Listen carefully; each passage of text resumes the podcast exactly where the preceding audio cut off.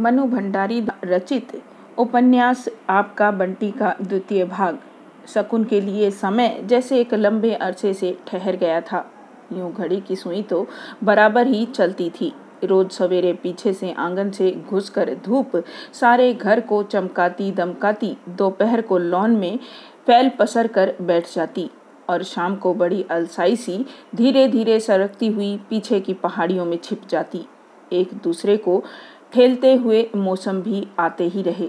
फिर भी शकुन को लगता कि समय जैसे ठहर कर जम गया है और जमे हुए समय की यह चट्टान न कहीं से पिघलती थी, न टूटती थी। बस टूटती रही है तो शकुन धीरे धीरे तिल तिल यूँ तो पिछले दो तीन सालों से ही ठहराव का यह एहसास बराबर ही होता रहा है। पर इधर एक साल से तो यह एहसास तीखा होते होते जैसे असहाय सा हो गया था। सामने खड़ी लंबी छुट्टियाँ और गर्मी के बेहद लंबे, अलस और उदास दिन। कॉलेज क्या बंद हो जाएँगे? जैसे समय गुजारने का एक अच्छा खासा बहाना खत्म हो जाएगा। वरना उसके नितांत घटनाहीन जीवन में मात्र कॉलेज जाना भी एक घटना की ही अहमियत रखता है। कॉलेज और कॉलेज के साथ जुड़ी अनेक समस्याओं की आड़ में वह कम से कम किसी से व्यस्त रहने का संतोष तो पा लेती है, वरना उसकी अपनी ज़िंदगी में कुछ भी तो ऐसा नहीं है जो क्षण भर को भी उत्तेजना पैदा कर सके। बंटी यदि सिर के बल खड़ा हो गया तो उसी को लेकर वह उत्तेजित सा महसूस करती रहती है। यदि उसने ठीक से खाना नहीं खाया या वह किसी बात पर जिद करके रो दिया या उसने कोई ऐसी बात पूछ ली जो इस उम्र के बच्चे को नहीं पूछनी चाहिए तो वह उत्तेजित होने की स्थिति तक परेशान हो जाया करती है। हालाँकि भीतर ही भीतर वह भी कहीं जानती है कि इसमें से कोई भी बात उसे सही अर्थों में उत्तेजित करके नहीं थकाती। वरण सही अर्थों में उत्तेजित होने के प्रयत्न में ही वह थक जाती है। केवल थक ही नहीं जाती, एक प्रकार से टूट जाती है। पर कल वकील चाचा ने उसके सामने जो प्रस्ताव रखा और आज जिसके लिए वे फिर आने वाले हैं, उसने उसे भीतर से जैसे पूरी तरह झकझोर दिया। हालाँकि वह समझ नहीं पा रही है कि आखिर कल की बात में ऐसा क्या नया था, जिसे लेकर वह इतनी परेशान या विचलित हो रही है। वह बहुत बहुत परे, पुरानी, समाप्त प्राय सी कहानी की पुनरावृत्ति ही तो है। फिर फिर तो कुछ है कि सारी बात को वह बहुत सहज ढंग से नहीं ले पा रही है। लग रहा है, जैसे उसे पूरी तरह मत दिया गया है। वकील चाचा जब भी आते हैं, एक बार वह पूरी तरह मत जाती है। बाहर से तो तब भी कुछ घटित नहीं होता, एक पत्ता तक नहीं हिलता। पर मन के भीतर ही भीतर उसे जाने कितने आंधी तूफानों को झेलना पड़ता है। उसने झेले हैं। अजय के किसी के साथ संबंध बढ़ने की सूचना और फिर उसके साथ सेटल हो जाने की सूचना ने उसे कितना तिल मिला दिया था। अकेले रहने के बावजूद तब एक बार फिर नए सिरे से अकेलेपन का भाव जागा था, बहुत तीखा और कटु लेकर। अपमान की भावना ने उस दंश को बहुत ज़्यादा बढ़ा दिया था और कोई एक साल से ऊपर हुआ। चाचा ने ही आकर कहा था, क्या बताएँ, कुछ समझ में नहीं आता। बंटी को लेकर उसके मन में एक कचोट है और यही कचोट कभी कभी तो वह ऊपर से नीचे तक क्रूर संतोष से भर गई थी। न चाहते हुए भी आशा की एक हल्की सी किरण मन में क्रौंद गई थी। कौन जाने बंटी ही चाचा ने बंटी के लिए खिलौने दिए तो जाने क्यों लगा कि ये मात्र बंटी के लिए ही नहीं है। बंटी को माध्यम बनाकर उस तक भी कुछ भेजा गया है। उसके बाद अजय स्वयं आया था और हमेशा की तरह अलग ही ठहरा, अलग ही रहा और केवल बंटी को बुलवाया। उससे तो मुलाकात तक नहीं की। फिर भी शकुन को लगता रहा था कि न मिलकर भी अजय जैसे कहीं फिर से उससे जुड़ गया है। उस दिन अजय के पास से लौटने पर वह बड़ी देर तक बंटी को दुलारती पुचकारती रही थी। मानो बंटी, वहाँ से अकेला नहीं लौटा हो, उसके साथ अजय को भी साथ ले आया हो। पर धीरे धीरे वह कचोट भी शायद समाप्त हो गई। कम से कम यह तो स्पष्ट हो गया कि उसे लेकर कुछ भी आशा करना एकदम व्यर्थ है, और उसके बाद से बराबर यह लगता रहा है कि अब सब कुछ समाप्त हो गया है, अंतिम और निर्णयात्मक रूप से। और तब से समय उसके लिए जम गया था, शिला की तरह। चाचा ने कल बात शुरू करने से पहले कहा था, अब तो कोई उम्मीद नहीं है। तो उसे यही लगा था कि उम्मीद तो उसे न अब है, न पहले कभी थी। फिर किस बात की उम्मीद? फिर से साथ रहने की कोई चाहना उसके मन में नहीं थी। उसने कई बार अपने और अजय के संबंधों के रेसे रेसे उधेड़े हैं। सारी स्थिति में बहुत लिप्त होकर भी और सारी स्थिति से बहुत तटस्थ होकर भी। पर निष्कर्ष हमेशा एक ही निकला है कि दोनों ने एक दूसरे को कभी प्यार किया ही नहीं। शुरू के दिनों में ही एक गलत निर्णय ले डालने का एहसास दोनों के मन में बहुत साफ़ होकर उभर आया था। जिस पर हर दिन और हर घटना ने केवल सान ही चढ़ाई थी। समझौते का प्रयत्न भी दोनों में एक अंडरस्टैंडिंग पैदा करने की इच्छा से नहीं होता था, वरन एक दूसरे को पराजित करके अपने अनुकूल बना लेने की आकांक्षा से। तर्कों और बहसों में दिन बीतते थे और ठंडी लाशों की तरह लेटे लेटे दूसरों को दुखी, बेचैन और छटपटाते हुए देखने की आकांक्षा में रातें भीतर ही भीतर चलने वाली एक अजीब ही लड़ाई थी, वह भी, जिसमें दम साध कर दोनों ने एक दिन प्रतीक्षा की थी कि कब सामने वाले की सांस उखड़ जाती है और वह घुटने देख देता है, जिससे कि फिर वह बड़ी उदारता और क्षमाशीलता के साथ उसके सारे गुनाह माफ़ करके उसे स्वीकार कर ले। उसके संपूर्ण व्यक्तित्व को निरे एक शून्य में बदल कर और इस स्थिति को लाने के लिए सभी तरह के दांव पेच खेले गए थे। कभी कोमलता के, कभी कठोरता के, कभी सब कुछ लुटा देने वाली उदारता के तो कभी सब कुछ समेट लेने वाली कृपणता के। प्रेम के नाटक भी हुए थे और तन मन को डुबो डालने वाले विभोर क्षणों के अभिनय भी। पता नहीं उन क्षणों में कभी भावुकता, आवेश या उत्तेजना रही भी हो, पर शायद उन दोनों के ही दयालु मनों ने कभी उन्हें उस रूप में ग्रहण ही नहीं किया। दोनों ही एक दूसरे की हर बात, हर व्यवहार और हर अदा को एक नया दाव समझने को मजबूर थे और इस मजबूरी ने दोनों के बीच की दूरी को इतना बढ़ाया इतना बढ़ाया कि फिर बंटी भी उस खाई को पाटने के लिए सेतु नहीं बन सका, नहीं बना। साथ रहने की यंत्रणा भी बड़ी विकट थी और अलगाव का त्रास भी। अलग रहकर भी वह ठंडा युद्ध कुछ समय तक जारी ही नहीं रहा। बल्कि अनजाने ही अपनी जीत की संभावनाओं को एक नया संबल मिल गया था कि अलग रहकर ही शायद सही तरीके से महसूस होगा कि सामने वाले को खोकर क्या कुछ अमूल्य खो दिया है। और वकील चाचा की हर खबर, हर बात इन संभावनाओं को बनाती बिगाड़ती रही थी।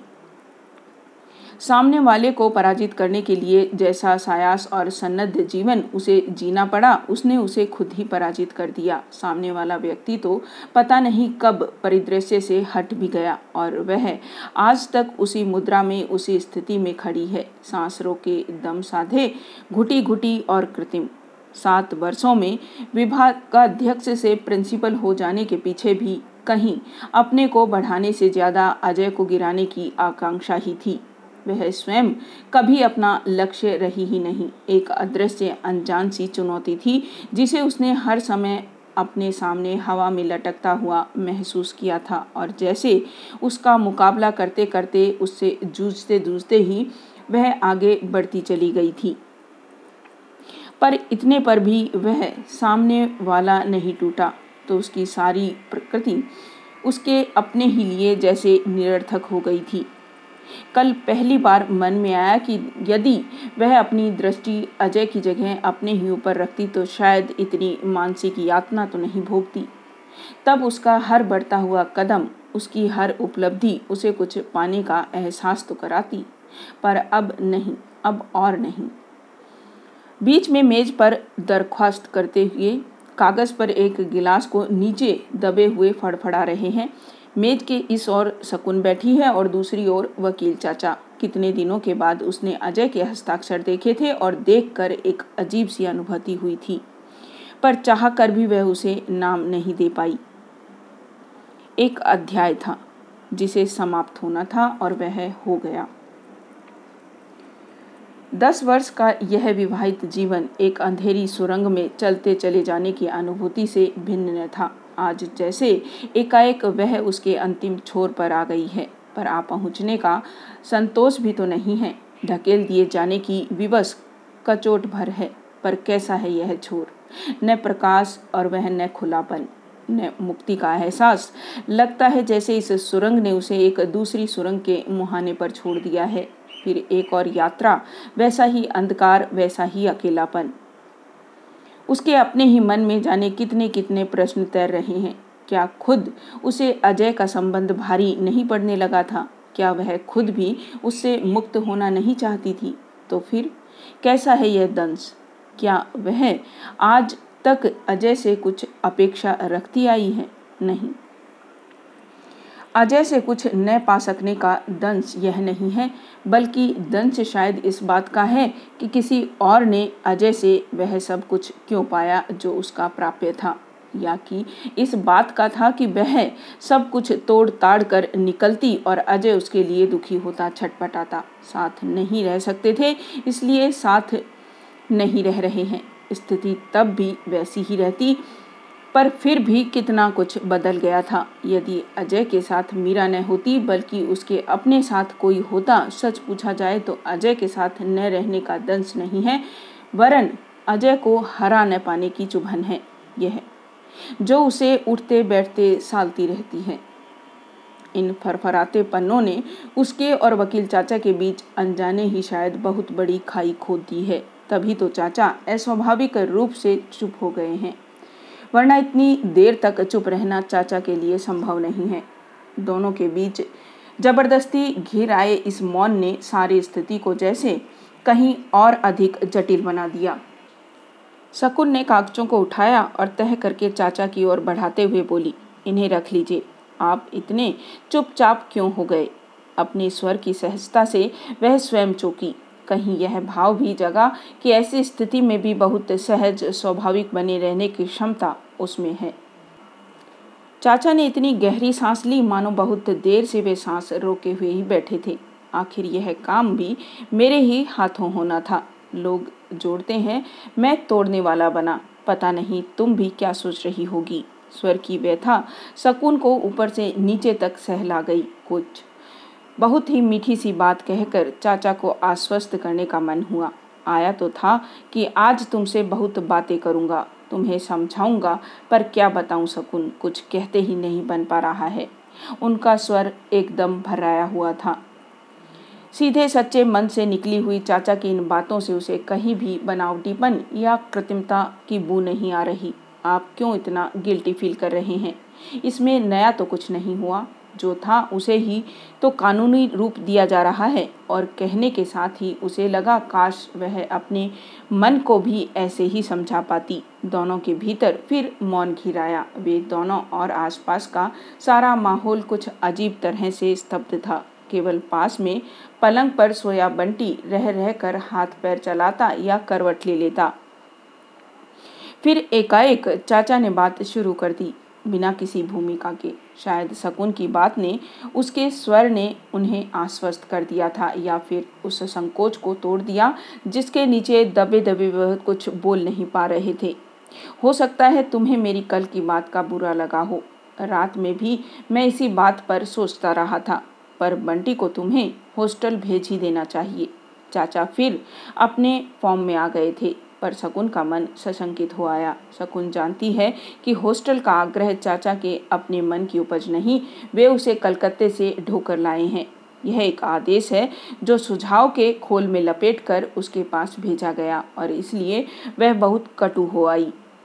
सात साल से मैं अकेली ही तो बंटी को पाल रही हूँ। उसका हित अहित मैं दूसरों से ज़्यादा जानती हूँ। तुम मुझे दूसरों में गिनने लगी हो। कब से?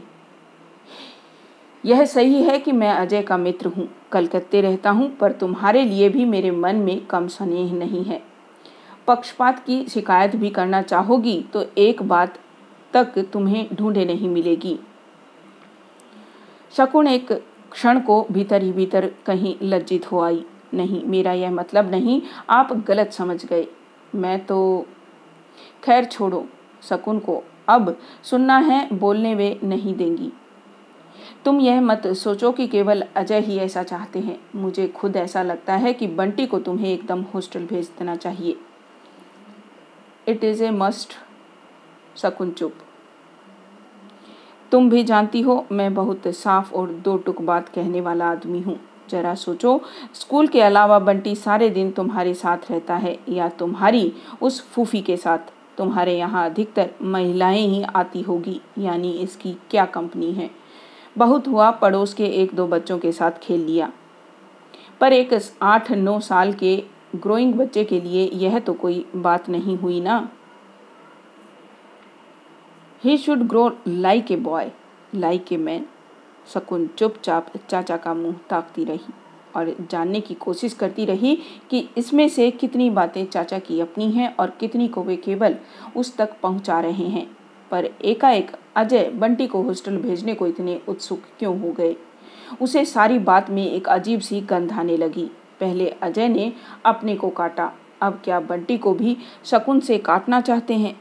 जाने कैसी कड़वाहट सी उसके तन बदन में घुलने लगी। बोलो, मैं गलत कह रहा हूँ? कल मैं देख रहा था कि किस कदर वह अभी भी तुमसे चिपका चिपका रहता है। यह सब बहुत नॉर्मल नहीं है। अपनी उम्र के बच्चों का साथ उसके लिए बहुत ज़रूरी है और वह तो उसे इस घर में मिल नहीं सकता। थोड़ी देर पहले चाचा के चेहरे पर जो उदासी थी, गिल्ट का जो बोझ था, वह सब पता नहीं कब बह गया, पर शकुन के मन की टूटन रोम रोम को सहलाता वह दंश तो अभी भी जैसे को तैसा बना हुआ है। ऊपर से वे सारी बातें, वकील चाचा को, क्या एक बार भी इस बात का ख्याल नहीं आया कि कितना सह सकती है? आखिर शकुन। अच्छा बताओ, बंटी जिस तरह पल रहा है, तुम उससे संतुष्ट हो?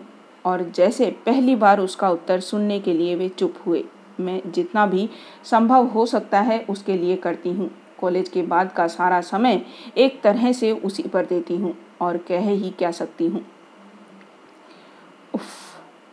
बात तुम्हारे करने को तो नहीं है। इससे किसको इनकार है कि तुम बहुत करती हो? बल्कि जितना नहीं करना चाहिए, उतना करती हो। पर उसे तुम, हम उम्र बच्चों की कंपनी तो नहीं दे सकती हो ना? और उन्होंने नज़रें शकुन के चेहरे पर गड़ा दी। एक बार शकुन का मन हुआ कि वह एक शब्द भी नहीं बोले। ढीठ बनकर सब सुनती चली जाए। देखे कहाँ तक बोलते हैं। क्यों सुने वह अब इन लोगों की बातें? क्यों माने इन लोगों के सुझाव? अपने और बंटी के बारे में वह पूरी तरह स्वतंत्र है। कुछ भी सोचने के लिए, कुछ भी करने के लिए। बोलो। बंटी को हॉस्टल भेजने की बात तो आपने कह दी, पर कभी यह भी सोचा है कि उसे हॉस्टल भेजकर मैं कितनी अकेली हो जाऊँगी, और उसका स्वर जैसे एकाएक ही बिखर गया। वह कहीं से भी अपनी दुर्बलता नहीं दिखाना चाहती थी, पर जाने कैसे गला भिजसा गया था। चाचा की नज़रों की चुभन और भी तीखी हो गई। शकुन को लगा जैसे बात कहने के पहले या तो वे अपनी बात का वज़न तोल रहे हों या शकुन के सहने का सामर्थ्य। वह भीतर ही भीतर कहीं से बेचैन होने लगी। साथ ही मन में एक आक्रोश भी खुलने लगा। बंटी उसके अधिकार की सीमा है, जिसमें वह किसी को नहीं आने देगी। अपने चेहरे पर नज़रें टिकाए चाचा उसे बड़े घाघ लगे। एक क्षण को इच्छा हुई, ऊपर से ओढ़ी हुई इस सद्भावना के रेसे रेसे बिखेर दे। और वात्सल्य में छिपी उस मक्कारी को उखाड़ कर रख दे। कौन सा दाव? अब चलेंगे। वह अपने को पूरी तरह तैयार करने लगी। मुझे डर है शकुन, कहीं तुम अपना अकेलापन खत्म करने के चक्कर में बंटी का भविष्य ही न खत्म कर दो। तुम्हारा यह अतिरिक्त स्नेह उसे बोना ही न छोड़ दे। शकुन ऊपर से नीचे तक तिल मिला गई, पर फिर भी उससे एक शब्द तक नहीं कहा गया। चाचा धीरे धीरे और संभल संभल कर बोल रहे थे। शायद शकुन के चेहरे की प्रतिक्रिया भी उन्होंने समझ ली थी और स्थिति की नाजुकता भी। चीज़ों का सही तरीके से लेना सीखो शकुन। मैं जानता हूँ कि तुम्हें इस बात में तरह तरह की गंद आ रही होगी। जिस स्थिति में तुम हो, उसमें यह बहुत स्वाभाविक भी है। पर आदमी एक जगह धोखा खाता है तो उसे लगता है सब जगह धोखा ही धोखा है। पर ऐसा होता नहीं है। शकुन चुपचाप पैर के नाखून से धरती कुरेदती रही। उसे कुछ नहीं कहना। बस वह करेगी वही जो उसे ठीक लगेगा। बात बंटी के हित की है और सच पूछो तो बंटी से भी कहीं ज़्यादा तुम्हारे हित की है। तुम मानोगी नहीं और कहना भी बड़ा अजीब लगता है, पर मेरे सामने इस समय तुम्हारी बात कहीं सबसे प्रमुख है। शकुन चौकी। अब वह कोई नया दाव है क्या? अंधेरे में चाचा का चेहरा बहुत साफ़ नहीं दिखाई दे रहा, पर स्वर में कहीं भी किसी तरह के दाव पेच की गंध नहीं थी। क्या भरोसा? वकील आदमी ठहरे। जरा आज से आठ नौ साल बाद की बात सोचो। जब बंटी की अपनी ज़िंदगी होगी, अपने स्वतंत्र संबंध होंगे, अपनी इच्छाएँ और अपनी महत्वाकांक्षाएँ होगी, तब तुम्हारा कितना अस्तित्व होगा उसकी ज़िंदगी में? चाचा एक क्षण को रुके। मानो बात को धीरे धीरे कहकर उसके एक एक पहलू के महत्व को समझा देना चाहते हो और इस स्थिति की दो ही परिणतियाँ हो सकती है, होगी। या तो तुम उसके स्वतंत्र अस्तित्व को समाप्त करके उस पर हावी होने की कोशिश करोगी और या फिर अपने को बहुत ही उपेक्षित और अपमानित महसूस करोगी। उस समय तुम्हें यही लगेगा कि जिसके पीछे तुमने सारी ज़िंदगी बर्बाद की वह अब तुम्हें ही भूलकर अपनी ज़िंदगी जीने की बात सोच रहा है। उस समय तुम्हें बहुत बुरा लगेगा। आज अजय को लेकर तुम्हारे मन में जो कटुता है, हो सकता है कि वही फिर बंटी को लेकर हो और आज से दस गुना ज़्यादा हो। शकुन को लगा जैसे पूरे होशो हवास में उसे आरी से चीर दिया गया हो। वह बहुत ही कटु और विभत सच्चाई है। जिसे उसके पूरे नंगेपन में चाचा उसके सामने रखना चाहते हैं। पर क्यों? क्या वह यह सब जानती है? या कि उसने इस सब पर नहीं सोचा है? दिनों, हफ्तों, महीनों सोचा है। रात रात भर जाग कर सोचा है, पर यह सोचना उसे कहीं उबारता नहीं, केवल डुबोता है गहरे में और गहरे में। एक क्षण को कहीं बहुत गहरे में डूबी डूबी से सकून को चाचा की आवाज़ बड़ी अस्वाभाविक सी लगी। वह एकाटक चाचा के चेहरे को देखकर भी जैसे कुछ नहीं देख रही थी। जो होना था सो तो हो ही गया। और चलो अच्छा ही हुआ। सारी ज़िंदगी उस तनाव में काटने की अपेक्षा तो उससे मुक्त होना लाख गुना अच्छा था। यह कानूनी कार्यवाही हो जाएगी, सो भी अच्छा ही रहेगा। यह संबंध ही ऐसा है कि लाख लड़ भिड़ लो, अलग रहने लगे, पर कहीं न कहीं आशा का एक तंतु जुड़ा ही रह जाता है। वह आशा चाहे ज़िंदगी भर पूरी न हो, होती भी नहीं है। फिर भी मन है कि इधर उधर नहीं जाता, बस उसी में अटका रहता है। शकुन का मन हुआ कि साफ़ कह दे कि उसके मन में आशा का कोई भी तंतु वंतु नहीं है, पर इतना बड़ा झूठ उससे नहीं बोला गया। सो भी वकील चाचा के सामने। उम्र और अनुभवों ने शान चढ़ाकर उनकी नज़रों को बहुत पैना बना दिया है। पर मैं चाहता हूँ कि अब तुम अपने बारे में सोचना शुरू करो। बिल्कुल नए ढंग से, एकदम व्यवहारिक स्तर पर। शकुन की आँखों में एक बड़ा असहाय सा भाव उतर आया। क्या रखा है सोचने के लिए अब उसके पास? तुम सोच रही होगी कि पहले इन कागजों पर हस्ताक्षर करवाए, फिर बंटी को अलग करने की बात शुरू कर दी। कितना क्रूअल है मैं। क्यों? सोच रही थी ना। नहीं तो मैंने तो ऐसा कुछ नहीं सोचा। झूठ बोलते समय उनका अपना स्वर शायद बहुत काँप रहा था। कम से कम उसे ऐसा ही लगा। सोचा भी हो तो मैं बुरा नहीं मानूँगा, पर मैं तुम्हें तकलीफ़ देने के लिए बंटी को अलग नहीं करना चाहता। बिना बंटी को अलग किए भी तुम सोच सको तो अच्छा है, पर इतना ज़रूर कहूँगा कि तुम केवल बंटी की माँ ही नहीं हो। इसलिए केवल बंटी की माँ की तरह ही मत जियो, शकुन की तरह भी जियो। चाचा का अभिप्राय वह समझ भी रही थी और नहीं भी समझ रही थी। ठीक है, जो कुछ भी हुआ, वह बहुत सुखद नहीं है, पर वह अंतिम भी नहीं है। कम से कम तुम जैसी औरत के लिए वह अंतिम हो नहीं सकता, नहीं होना चाहिए। और एकाएक ही शकुन को वह रात याद आ गई। जब इसी तरह आमने सामने बैठकर चाचा उसे समझा रहे थे, दो जने साथ रहते हैं तो एडजस्ट तो करना ही पड़ता है शकुन। अपने को कुछ तो मानना ही पड़ता है। और जब उनके सारे हथियार चूक गए थे तो बड़े हताश स्वर में बोले थे, यदि ऐसा ही है तो फिर अच्छा है कि तुम लोग अलग हो जाओ। संबंध को निभाने की खातिर अपने को ख़त्म कर देने से अच्छा कि संबंध को ख़त्म कर दो। विवाह के बाद से ही उसके जीवन के हर महत्वपूर्ण मोड़ के साथ चाचा किसी न किसी रूप में जुड़े ही हुए हैं। अब फिर किस महत्वपूर्ण दिशा की ओर संकेत कर रहे हैं? अगर अजय अपनी ज़िंदगी की नई शुरुआत कर सकता है तो तुम क्यों नहीं कर सकती?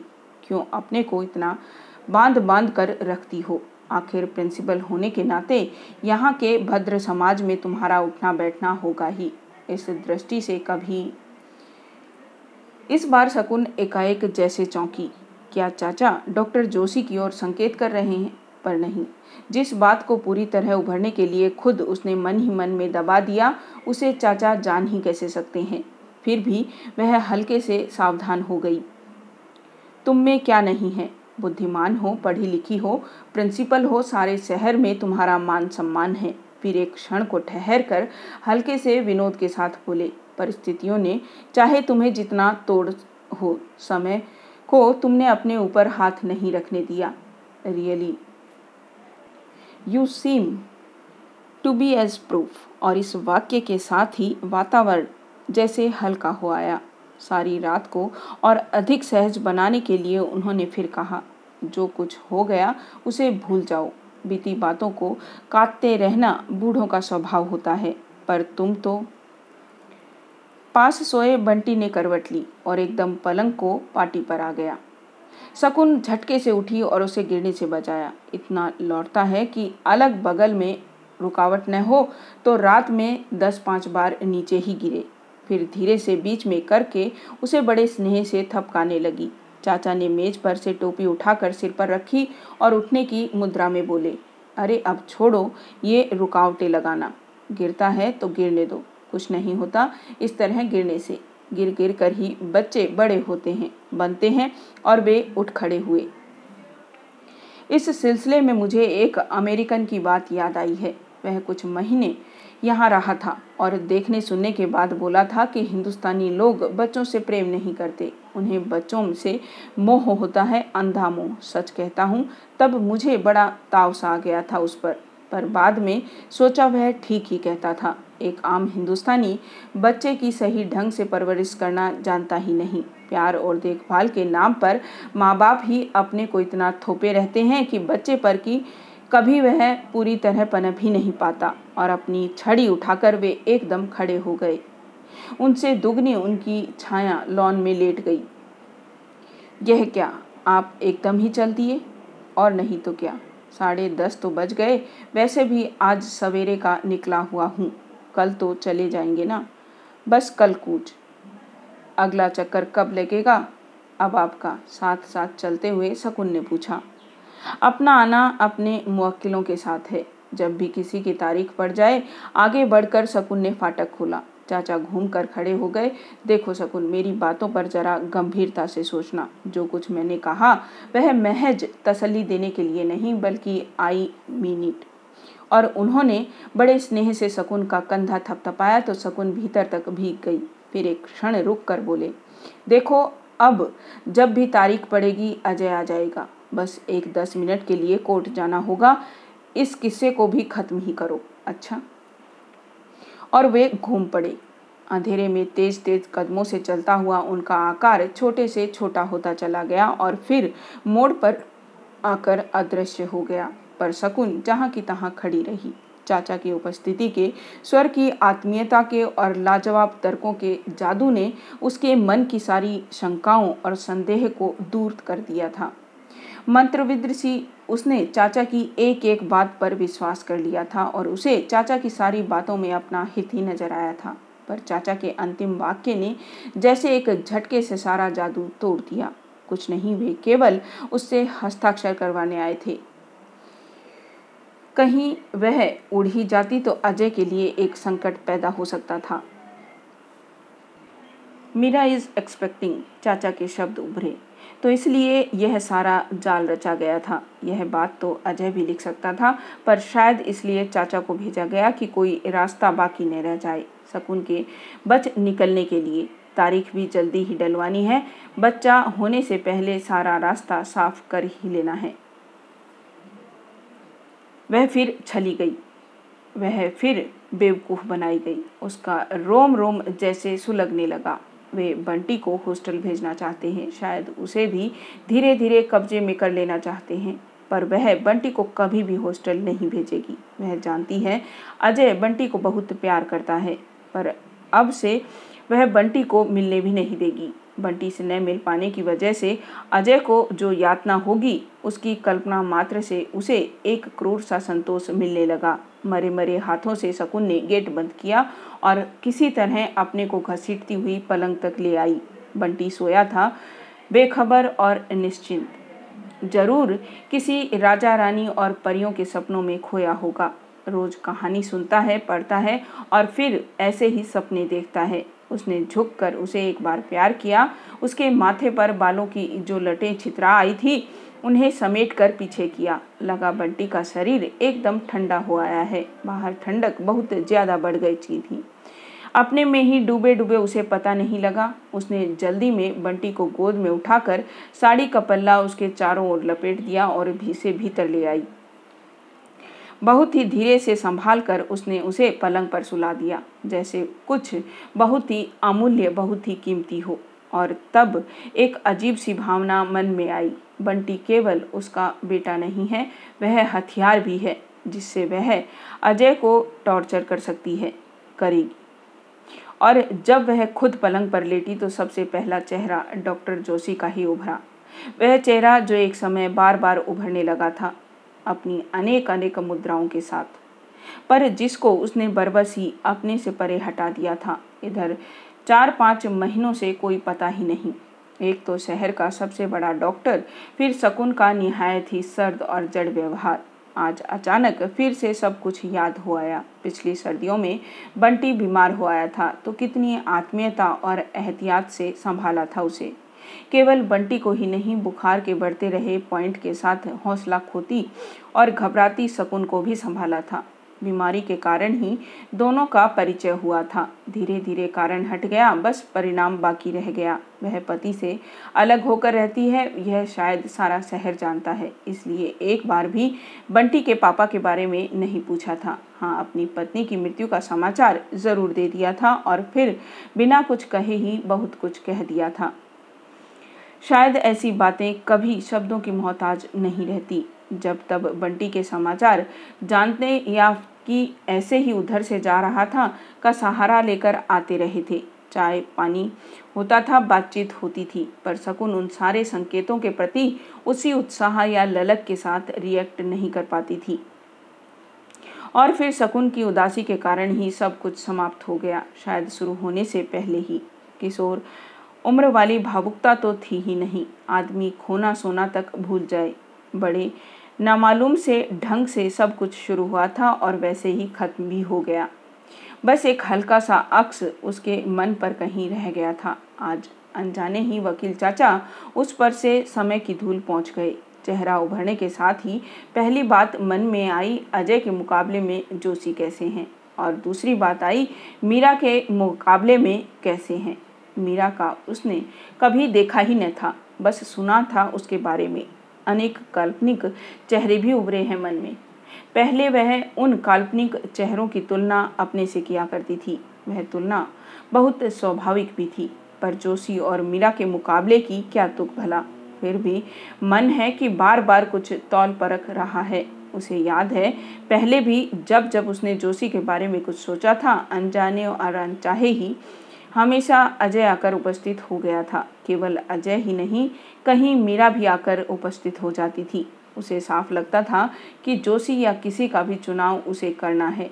तो जैसे अपने लिए नहीं करना है, अजय को दिखाने के लिए करना है, मीरा की तुलना में करना है। पर जब जब यह भावना उठी, उसने स्वयं अपने को बहुत धिक्कारा, अपनी भर्सना की, क्यों नहीं वह अपने लिए जीती है? अपने को लक्ष्य बनाकर जी पाती है। पर आज फिर अजय आकर खड़ा हो गया। अनदेखी मीरा आकर खड़ी हो गई। उसने कभी कभी अभी हस्ताक्षर भेजे ही थे। कम से कम अब तो वह इन सबसे मुक्त हो जाए। उसे मुक्त होना ही है। एक नई ज़िंदगी की शुरुआत करनी ही है। पर फिर मन में कहीं तैर ही गया। अजय को उसे दिखा ही देना है कि वह अगर एक नई ज़िंदगी की शुरुआत कर सकता है तो वह भी कर सकती है। नहीं, उसे किसी को कुछ नहीं दिखाना है। जो कुछ भी करना है, अपने लिए करना है। और तब उसने बरबस ही सब चेहरों पर से उसको परे धकेल दिया। केवल जोशी का चेहरा बड़ी देर तक आँखों के सामने टंगा रहा। आज पापा आने वाले हैं। दस बजे बंटी को सर्किट हाउस पहुँच जाने को लिखा है। मम्मी है कि पता नहीं कैसा मुँह लिए घूम रही है। न हंसती है, न बोलती है, बस गुमसुम। इस बार वकील चाचा के जाने के बाद से ही मम्मी ऐसी हो गई है। वकील चाचा भी एक ही हैं बस। खुद तो बोल बोल कर ढेर कर देंगे और मम्मी बेचारी की बोलती बंद कर देंगे। पता नहीं क्या हो गया है मम्मी को। उसे देखना शुरू करेगी तो देखती ही रह जाएगी। ऐसे मानो उसके भीतर कुछ ढूंढ रही हो। रात की कहानी भी सुनाती, ज़्यादा कहो तो कह देती है, जो, सो कल सुनाऊँगी। वह तो सो ही जाता है, पर मम्मी को ऐसा क्या करना चाहिए? उस दिन रात में पता नहीं कब बंटी की नींद खुल गई। देखा दूर पेड़ के नीचे कोई खड़ा है। डर के मारे उससे तो चीखा तक नहीं गया था। बस सांस जैसे घुट कर रह गई थी और वे मम्मी निकली। उसके बाद कितनी देर तक मम्मी उसे थप थपाती रही, दिलासा देती रही, पर भीतर दहशत जैसे जमकर बैठ गई थी। आधी रात को ऐसे किसी घुमा जाता है? चाचा को कह गए थे, गड़बड़ होने की बात, वह बिल्कुल ठीक है, ज़रूर कुछ गड़बड़ हुआ है। मम्मी पहले तो ऐसी नहीं थी, पर वह क्या करे? मम्मी जब चुप चुप हो जाती है तो उसका मन बिल्कुल नहीं लगता। परसों ही तो पापा की चिट्ठी आई थी। लिफाफे पर मम्मी का नाम लिखा था। पिछली बार तो लिफाफे पर भी उसका नाम था। अंदर भी दो कागज़ निकले, एक मम्मी खुद पढ़ने लगी, दूसरा उसे पकड़ा दिया। तो क्या मम्मी के पास भी पापा की चिट्ठी आई है? मम्मी, पापा, क्या दोस्ती करने वाले हैं? उसने अपनी चिट्ठी पढ़ ली और फिर मम्मी की ओर ध्यान से देखने लगा। मम्मी क्या खुश नज़र आ रही है? कहीं कुछ नहीं, बस वैसे ही चुप बैठी है। मानो पापा की कोई चिट्ठी ही नहीं आई हो। एक बार उसकी चिट्ठी पढ़ने तक के लिए नहीं मांगी। पिछली बार तो केवल उसी के पास चिट्ठी आई थी और उसे पढ़कर ही मम्मी कितनी प्रसन्न हो गई थी। पापा के पास भेजने से पहले उसे अपनी बाहों में भर कर इतना प्यार किया था। इतना प्यार किया था मानो वह कहीं भागा जा रहा हो और जब वह लौट कर आया था तो मम्मी उससे सवाल पर सवाल पूछे जा रही थी। और क्या कहा? और क्या कहा? के मारे परेशान कर दिया था। मम्मी से छिप कर उसने मम्मी वाला पत्र उठाकर देखा। घसीटी हुई अंग्रेज़ी की चार छह लाइनें थी। वह कुछ भी समझ नहीं सका। उसका पत्र हिंदी में था और बड़े बड़े साफ़ अक्षरों में। परसों रात को जब वह सोया तो बराबर उम्मीद कर रहा था कि मम्मी ज़रूर पहले की तरह प्यार करेगी, कुछ कहेगी। पर उन्होंने कुछ नहीं कहा, सिर्फ़ पूछा, तू जाएगा पापा के पास? यह भी कोई पूछने की बात थी भला। पापा आ रहे हैं और वह जाएगा नहीं। उसके बाद मम्मी बोली, नहीं, इस समय मम्मी उदास बिल्कुल नहीं है। मम्मी की उदासी वह खूब पहचानता है। बिना आँसू के भी आँखें जैसे भीगी भीगी हो जाती हैं। अच्छा है, बैठी रहे ऐसी ही। वह तब पापा के पास जाकर खूब घूमेगा, चीज़ें खरीदेगा। हाँ नहीं तो। वह जल्दी जल्दी तैयार हो रहा है और मन ही मन कहीं उन चीज़ों की लिस्ट तैर रही है जो उसे मांगनी है। कैरम बोर्ड ज़रूर लेगा। वह एक व्यू मास्टर भी। दूध दलिया खा लो। फूफी अलग ही अपना मुँह फुलाए घूम रही है। पिछली बार भी पापा आए थे तो वैसे ही भन्ना रही थी। जैसे इसकी भी पापा से लड़ाई हो। मैं नहीं खाता दूध दलिया। बस रोज सड़ा सा दूध दलिया बनाकर रख देती है। बंटी, क्या बात है? कैसी सख्त आवाज़ में बोल रही है मम्मी? बंटी भीतर ही भीतर सहम गया। धीरे से बोला, हमें अच्छा नहीं लगता दूध दलिया। क्यों? दूध दलिया तो तुझे खूब पसंद है। एक दिन भी न बने तो शोर मचा देता है। आज की क्या बात हो गई? पसंद है तो रोज रोज वही खाओ। एक ही चीज़ बस, मैं नहीं खाता। देख रही हूँ, जैसे जैसे तू बड़ा होता जा रहा है, वैसे ही वैसे जिद और ढीठ होता जा रहा है। अच्छा है भद उड़वा सबके बीच मरी। कैसे बोल रही है मम्मी? इसमें भद उड़वाने की क्या बात हो गई? वह नहीं खाएगा दूध दलिया, बिना नाश्ता किए ही चला जाएगा। वह मेज से उठ गया तो मम्मी ने एक बार भी नहीं कहा कि कुछ और बना दो। न कहे, उसका क्या जाता है? हीरालाल को कल ही कह दिया था कि ठीक नौ बजे आ जाना। साढ़े नौ बज रहे हैं, पर उसका पता नहीं। बंटी बेचैन से इधर उधर घूम रहा है। थोड़ी थोड़ी देर में घड़ी देख लेता है। मम्मी किताब लेकर ऐसे बैठ गई है, जैसे समय का उन्हें कुछ होश ही नहीं हो। वह बताए कि साढ़े नौ बज गए हैं, पर क्या फ़ायदा? कह देगी, अभी आता होगा। वह सब समझता है।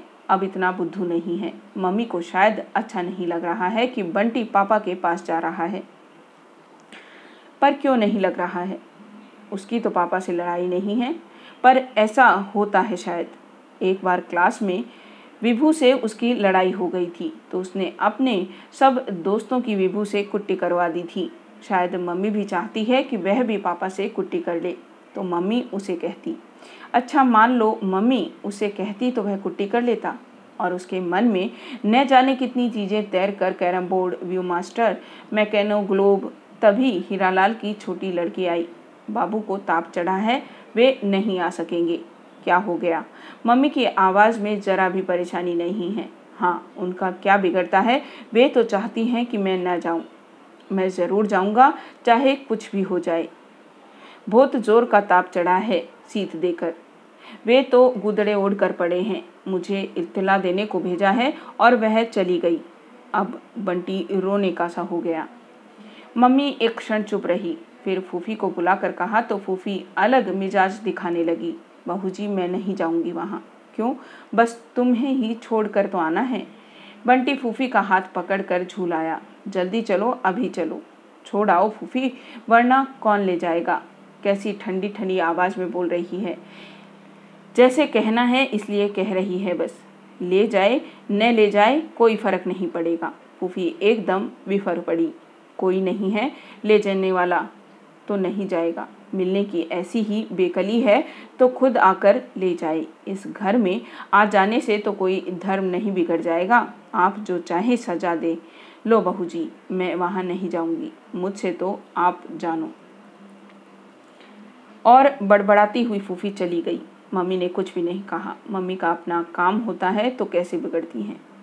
अब फूफी को कहो न कि बिगड़ती जा रही हैं, ढीठ होती जा रही हैं, बस डांटने के लिए मैं ही हूँ। ठीक है? कोई मत ले जाओ मुझे। और बंटी एकदम वहीं पसर कर रोने लगा। रो क्यों रहा है? यह भी कोई रोने की बात है भला। ठहर जा, कॉलेज के माली की बुलवा लेती हूँ। मम्मी माली को समझा रही है। देखो, कह देना कि आठ बजे तुम लेने आओगे, इसलिए वहाँ कहीं भी हो, आठ बजे तक सर्किट हाउस पहुँच जाए। तू भी कह देना रे, आठ से देर नहीं करे, समझे? कैसी सख्त सख्त आवाज़ में बोल रही है, एकदम प्रिंसिपल की तरह। रास्ते भी बंटी सोचता गया कि बहुत सारी बातें हैं जो वह पापा से पूछेगा। मम्मी से पूछी नहीं जाती, कभी शुरू भी करता है तो या तो मम्मी उदास हो जाती है या सख्त, उदास मम्मी बंटी को दुखी करती हैं और सख्त मम्मी उसे डराती हैं। और इधर तो मम्मी को पता नहीं क्या हुआ होता जा रहा है। पास लेटे मम्मी भी उसे बहुत दूर लगती है। उसकी और मम्मी के बीच में ज़रूर कोई रहता है। शायद वकील चाचा की कही हुई कोई बात, शायद कोई गड़बड़ी, उसे कोई कुछ नहीं बताता। वह अपने आप समझे भी क्या? मम्मी की बात तो पापा से भी नहीं पूछी जा सकती। पर एक बात वह ज़रूर पूछेगा कि क्या तलाक वाली कुट्टी में कभी अब्बा नहीं हो सकता? अगर पापा भी साथ रहने लगे तो कितना मज़ा आए। पर ऐसी बात पूछने पर पापा ने डांट दिया तो पापा बाहर ही मिल गए। बंटी देखते ही दौड़ गया और पापा ने उठाकर छाती से लगा लिया, बंटी बेटा। और दोनों गालों पर ढेर सारे किस्सू दे दिए। इतनी देर क्यों कर दी? हम तो कब से राह देख रहे हैं तुम्हारी? हीरा लाल बीमार पड़ गया। कोई लाने वाला ही नहीं था। माली ने आठ बजे वाली बात कही तो पापा बड़ी लापरवाही से बोले हाँ हाँ ठीक है, आ जाना आठ बजे। और बंटी को लेकर भीतर आ गए। कुछ किताबें, एक मैकेनो और टॉफ़ी का एक डिब्बा बंटी के सामने फैले पड़े हैं। पसंद है सब, मुझे कैरम बोर्ड और व्यू मास्टर चाहिए। बड़े शर्माते हुए बंटी ने कहा, अरे तो तुम हमको लिख भेज दे। तुम तो हमें कभी चिट्ठी ही नहीं लिखते। अच्छा कोई बात नहीं, अगली बार दिलाएँगे। बंटी का मन हुआ कि यहीं से दिलवाने को कह दे, पर कहा नहीं गया। मम्मी होती तो जिद करके ले लेता। तुम तो इस बार बहुत बड़े हो गए। पापा उसे एक टक देख रहे हैं, वह झेप गया। पापा है कि एक के बाद एक प्रश्न पूछे जा रहे हैं। पढ़ाई कैसी चल रही है? अच्छे नंबर लाते हो ना? कल हमारे यहाँ इंस्पेक्शन था। मैंने खूब अच्छे जवाब दिए तो इंस्पेक्टर साहब ने मुझे शाबाशी दी और सर ने भी शाबाश। लो, हमने भी शाबाशी दे दी और पापा ने उसकी पीठ थपथपा दी। और खेल कौन कौन से खेलते हो? ताश, लूडो, कैरम। क्या कहा? ताश, लूडो, कैरम, दत्त तेरे का। यह भी कोई खेल हुए? लड़कियों के क्रिकेट खेलो, हॉकी खेलो, कबड्डी खेलो लड़के वालों खेल खेलो। घर से बाहर निकलकर भागने दौड़ने वाले। अच्छा पेड़ पर चढ़ सकते हो? नहीं। मम्मी डांटती है, कहती है, गिर जाएगा। तैरना सीखा, तैरने की कोई जगह है, पता नहीं। साइकिल चलाना आता है, छोटी, दो पहिए वाली। मम्मी कहती है, जब दस साल का हो जाऊँगा, तब दिलवाएँगी। दोस्त कितने हैं? टीटू। कौन है टीटू? घर के पास रहता है। हमारे स्कूल में पढ़ता है, पर मुझसे एक क्लास आगे है। और कुन्नी? कुन्नी कौन? शर्मा साहब की लड़की है, मेरी दोस्त। उनका घर भी उधर ही है। हमारे घर के पीछे चलिए। फिर इधर को मुड़िए और फिर थोड़ा सा चलिए, बस उनका घर आ जाता है। इतनी अच्छी तरह समझाया कि पापा हंस रहे हैं और कौन दोस्त है? कोई नहीं। बस कुल दो दोस्त नहीं। स्कूल में तो बहुत सारे हैं, पर उनके घर तो दूर दूर हैं। तुम्हारा मन कैसे लगता है सारे दिन? बच्चों को तो खूब दोस्तों के साथ रहना चाहिए। खूब खेलना चाहिए। लग जाता है। मम्मी खूब कहानियाँ सुनाती है, खूब ताश भी खेलती हैं, फिर मैं किताबें पढ़ता हूँ, ड्राइंग बनाता हूँ, खूब सारी पेंटिंग बना रखी हैं मैंने अच्छी अच्छी तो मम्मी ने कमरे में लगा दी। अच्छा इस बार हमारे लिए भी एक बनाना। हम भी अपने कमरे में लगाएँगे। तो एक क्षण को बंटी पापा का चेहरा देखता रहा। कह दे कि, पापा, हमारे साथ क्यों नहीं रहते? इस घर में तो मेरी पेंटिंग लगी हुई है। पापा इसी घर को अपना घर क्यों नहीं बना सकते? अलग घर में क्यों रहते हैं? इस घर में मेरा बगीचा भी तो है खूब सुंदर सा। इस बार छुट्टियों में कलकत्ता चलोगे हमारे साथ? बंटी ने बड़ी सशंकित सी नज़र से पापा की ओर देखा। उसे साथ चलने को क्यों कह रहे हैं? पहले तो कभी नहीं कहा। बहुत मज़ा आएगा, खूब घूमेंगे। बोलो, मम्मी चलेगी तो चलूँगा। छी छी, इतने बड़े होकर भी मम्मी के बिना नहीं रह सकते। यह गंदी बात है बेटे। अब तुम्हें मम्मी के बिना रहने की आदत डालनी चाहिए। तुम क्या लड़की हो जो मम्मी से चिपटे चिपटे फिरते हो? बंटी बहुत संकुचित हो आया। भीतर ही भीतर कहीं गुस्सा भी आने लगा। फूफी ऐसा कहती तो मज़ा चका देता। पापा से क्या कहे? पर पापा ऐसी बात कहते ही क्यों हैं? खुद तो मम्मी के साथ नहीं रहते। चाहते हैं वह भी नहीं रहे। बहुत चालाक हैं। एकाएक उसके मन में सामने बैठे पापा के लिए गुस्सा उफनने लगा। बहुत मन हुआ पूछे, आप मम्मी को भी साथ लेकर क्यों नहीं चलते? उसने एक उड़ती सी नज़र डाली। पता नहीं पापा, उसकी बात से कहीं नाराज़ हो गए तो? वह पापा को जानता ही कितना है। मम्मी की तो हर बात का उसे पता है। पर पापा, बोलो इस बार छुट्टियों में तुम्हें वहाँ बुलवाने का इंतज़ाम करें। छुट्टियाँ ख़त्म हो जाएँगी तो वापस भिजवा देंगे। नई नई चीज़ें देखेंगे। Victoria Memorial, botanic garden. Lakes zoo और पापा एक एक चीज़ के बारे में विस्तार से बताने लगे। बड़ा शहर, बड़े शहर की बड़ी बड़ी इमारतें बड़ी बड़ी बातें और बड़ी देर पहले समाया हुआ बंटी के मन का संकोच और भय इन बातों के बीच घुलने लगा। एक एक जगह कई कई चित्र उसकी आँखों के सामने बनने बिगड़ने लगे। मन में एक साथ ही जाने कितना उत्साह और कौतूहल जाग उठा। वहाँ सब बंगले ही बोलते हैं। मैं क्या करूँगा? वहाँ सब मछली भात खाते हैं। तब तो सारे शहर में मछलू की बदबू ही आती रहती होगी। तेरह चौदह तल्ले का मकान कितना ऊँचा होगा? और वह नज़र ऊँची करके अंदाज़ा करने लगा। हुगली में जहाज़ भी तो चलते हैं। हम देख सकते हैं भीतर तक जाकर। पीसी सरकार भी तो वहीं रहता है। आपने जादू देखे हैं उनके? कमाल! सात बोने वालों की कहानी के जादूगर जैसा है पीसी सरकार। अच्छा पापा, बंगाल की जादूगरनियाँ देखी हैं आपने, जो आदमी को भेड़ बनाकर रख लेती है। जादू के ज़ोर से आदमी वेश बदल सकता है और उस, हर उत्तर के साथ उसके सामने कोतूहल भरी एक नई दुनिया खुलती जा रही है। वह मुग्ध सा सुन रहा है और कल्पना की आँखों से बहुत कुछ देख रहा है। पर बोलो, आओगे छुट्टियों में? के साथ ही सारा जादू एक झटके के साथ टूट गया। नहीं, बिना मम्मी के वह नहीं जाएगा, जा ही नहीं सकता। खाना खाकर पापा ने कहा, चलो थोड़ी देर सो लेते हैं। शाम को फिर घूमने चलेंगे। दोपहर में तो सोते हो ना? उसने यूँ ही सिर हिला दिया। पापा ने उसे पलंग पर लिटा दिया और खुद नीचे लेट गए। मम्मी होती तो साथ ही सुला लेती। लेटते ही पापा को नींद आ गई। बंटी क्या करे? उसे नींद ही नहीं आती। यहाँ से तो निकल कर भी नहीं जा सकता। थोड़ी देर तो वह चुपचाप लेटा लेटा कलकत्ता ही देखता रहा। फिर एकाएक उसे घर की याद आने लगी। मम्मी की याद आने लगी। वह शाम को आता तो तभी ठीक था। लो, पापा की तो नाक भी बचने लगी। बंटी को हँसी आने लगी। वह एक टप पापा के चेहरे की ओर देखने लगा। बिना चश्मे के कैसा लग रहा है पापा का चेहरा? उसे ख्याल आया, उसने इतने गौर से तो पापा का चेहरा कभी देखा ही नहीं।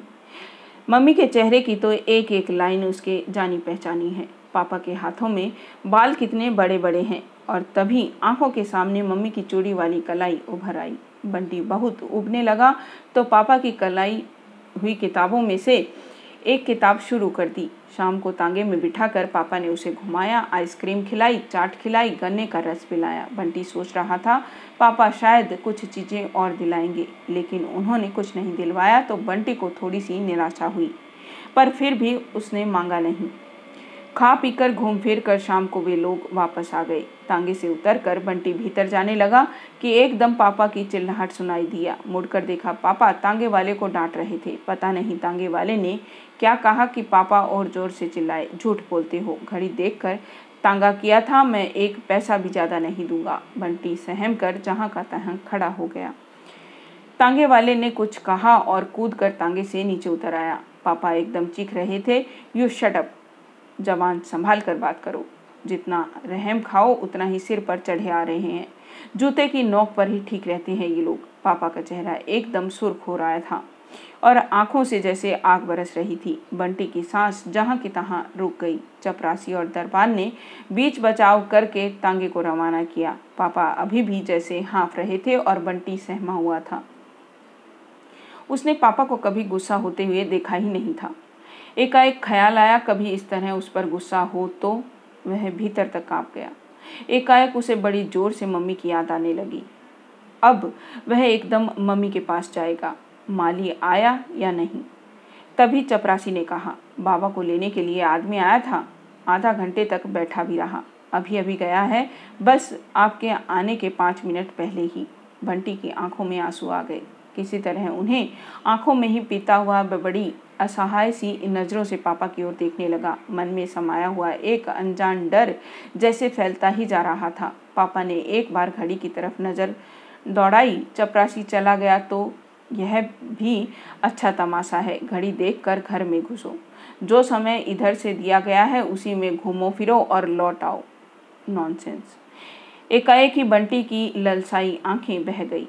पता ही नहीं माली के लौट जाने के बाद सुनकर या पापा का गुस्सा देखकर या इस भय से ही पापा कहीं रात में यहीं रहने को न कहते दो। दिन से पापा को लेकर जो उत्साह मन में समाया हुआ था, वह एकदम बुझ गया और सामने खड़े पापा उसे अनिहायत अजनबी और अपरिचित से लगने लगे। अरे, तुम रो क्यों रहे हो? रोने की बात क्या हो गई? माली चला गया। अब मैं घर कैसे जाऊँगा? सिसकते हुए बंटी ने कहा। पागल कहीं का? यहाँ क्या जंगल में बैठा है? मैं नहीं हूँ तेरे पास। मम्मी के पास जाऊँगा। रोते रोते ही बंटी ने कहा हाँ हाँ तो मैंने कब कहा कि मम्मी के पास नहीं जाएँगी? पर माली तो चला गया। चला गया तो क्या? मैं तुम्हें छोड़ कर आऊँगा बस। बंटी ने ऐसे देखा जैसे विश्वास नहीं कर रहा हो। कहीं उसे बहका तो नहीं रहे। अभी चुप करने के लिए कह दे और फिर कहने लगे कि सो जाओ। पापा ने पास आकर उसका माथा सहलाया।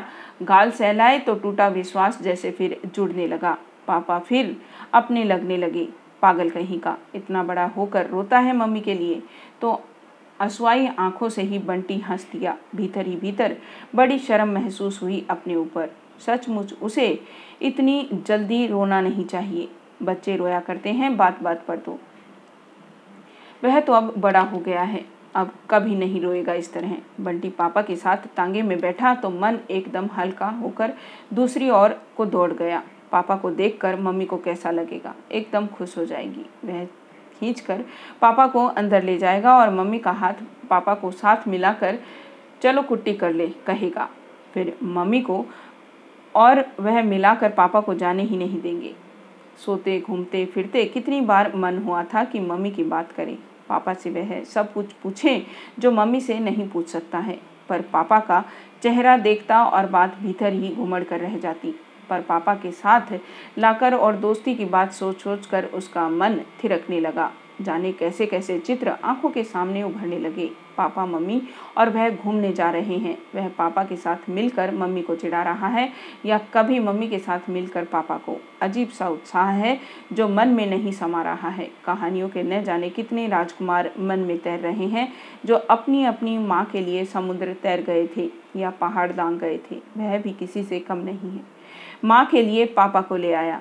अब दोस्ती भी करवा देगा, वरना कोई ला सकता था पापा को। वह चिड़ाए फूफी की बंटी लड़की है। अब मम्मी कभी उदास नहीं होगी लेटे लेटे छत या आसमान नहीं देखेगी। टीटू की अम्मा यह नहीं पूछेगी, आते हैं तुम्हारे पापा यहाँ?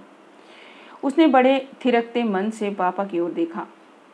पापा एकदम चुप क्यों हैं? अंधेरे में चेहरा ठीक से नहीं दिखाई दे रहा है। वह चाहता है पापा कुछ बोलते रहें। कलकत्ता चलने की बात ही कहें या फिर उसे लड़के वाले खेल खेलने की बात ही कहें। पर कुछ तो कहें। बोलते हुए पापा उसे अपने बहुत पास लगने लगते हैं।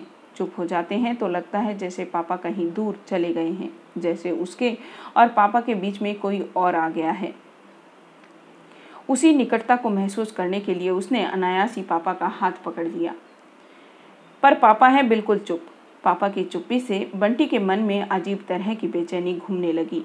कहीं दोस्ती की बात करते ही पापा चिल्लाने लगे, आँखें लाल लाल करके तो पापा का वही चेहरा उभर आया। ऐसे चिल्लाते होंगे तभी शायद मम्मी ने कुट्टी कर ली होगी। बंटी ने फिर एक बार पापा की ओर देखा। अंधेरे में पापा का चेहरा दिखाई नहीं दे रहा था। बस बस यही घर है, बाई तरफ़ वाला। कॉलेज के पास आते ही तांगा थम गया था। बंटी ने कहा तो तांगे वाले ने बाई तरफ़ को लगा दिया। बंटी ने हाथ और कस कर पकड़ लिया। हाथ पकड़े पकड़े ही वह तांगे से नीचे उतरा और एक तरफ़ से पापा को खींचता हुआ गेट की तरफ़ चला। उसे लग रहा था कि यदि उसकी पकड़ जरा भी ढीली हुई तो पापा छूट कर चल देंगे। सड़क पर से वह चिल्लाया, मम्मी, पापा आए हैं। लॉन में से एक छायाकृति तेज तेज कदमों से फाटक की ओर आई। फाटक खुला और मम्मी सामने आ खड़ी हुई। मम्मी को देखते ही बंटी का हौसला बढ़ गया। लगा जैसे वह अपनी सुरक्षित सीमा में आ गया है। पापा के हाथ को पूरी तरह खींचता हुआ बोला, भीतर चलिए ना पापा, मैं अपना बगीचा दिखाऊँगा। मोगरा खूब फैला है। पर मम्मी और पापा जहाँ के तहाँ खड़े हुए हैं, चुप और जड़ बने हुए। मैंने आदमी भेजा था, आपको शायद लौटने में देर हो गई थी। सो वह राह देख कर चला आया। आपको तकलीफ़ करनी पड़ी। कोई बात नहीं। बंटी ने चौंक कर पापा की ओर देखा। वह पापा बोले थे, एकदम बदला हुआ स्वर। न प्यार वाला, न गुस्से वाला। पता नहीं उस स्वर में ऐसा क्या था कि बंटी की पकड़ ढीली हो गई। फिर भी उसने कहा, पापा, एक बार भीतर चलिए ना। मम्मी, तुम कहो ना। बंटी रुआसा हो आया। कुछ देर बैठ लीजिए। बच्चे का मन रह जाएगा। मम्मी कैसी बोल रही हैं? किसी को ऐसे कहा जाता ठहरने के लिए। रात हो गई है, फिर लौटने में बहुत देर हो जाएगी। इसी तांगे को रोक लीजिए। अभी कहाँ देर हुई है? चलिए ना। हाथ पर झूलते हुए बंटी ने पापा को भीतर खींच ही लिया। पापा भीतर आए। लॉन में ही मम्मी पापा आमने सामने कुर्सी पर बैठ गए। बंटी पुलकित, उसे समझ नहीं रहा कि क्या करे और कैसे करे। कल दस बजे ही पहुँच जाना। दूसरा ही नंबर है। पंद्रह बीस मिनट में नंबर आ ही जाएगा। अपने आप आ सकोगी ना? हाँ पहुँच जाऊँगी। अंधेरे में दोनों के चेहरे नहीं दिखाई दे रहे, पर आवाज़ें कैसी बदली हुई हैं? पापा ने कहा, आने को कहा है, मन हुआ पूछे, पर हिम्मत नहीं हुई। मम्मी, पापा की कोई बात है, उसे बीच में नहीं बोलना चाहिए।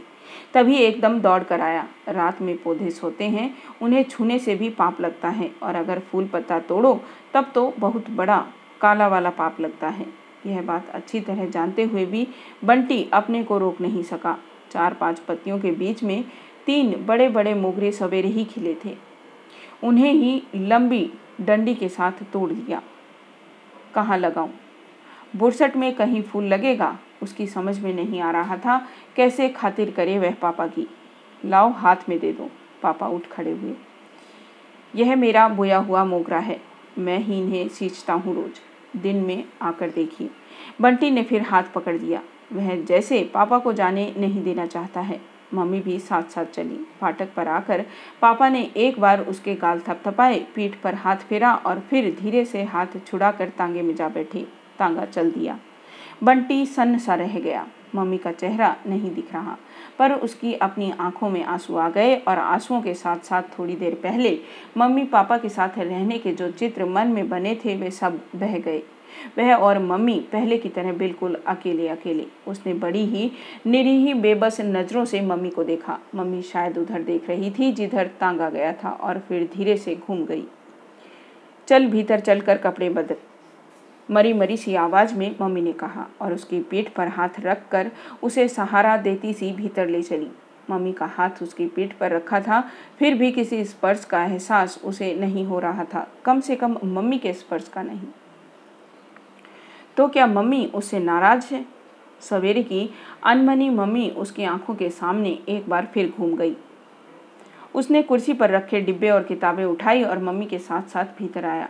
कमरे में पहुंचकर जैसे ही बत्ती जलाई, बंटी ने देखा मम्मी की आँखें लाल है। तो मम्मी रोई है। शायद बहुत ज़्यादा रोई है। जाने क्यों उसका अपना मन रोने को हो आया। एक अजीब सी अपराध भावना मन में घुलने लगी, जैसे वह कोई बहुत ही गलत काम करके आ रहा हो। वह मम्मी को छोड़कर क्यों गया? सचमुच अब मम्मी की तरफ़ देखने की हिम्मत भी नहीं हो रही। मम्मी कुछ बोल भी तो नहीं रही। बस चुपचाप कपड़े निकाल कर दे दिए और ऐसे ही बाहर देखने लगी। शायद नहीं चाहती कि बंटी उनकी ओर देखे। एक बार उसका, मैंने को तो देखती कितना बड़ा है। बदल दिए कपड़े, बस्ता भी अभी से जमा कर रख ले। सवेरे फिर जल्दी नहीं उठा गया तो कल छुट्टी नहीं है इंस्पेक्शन की। ओह, मैं भूल गई थी।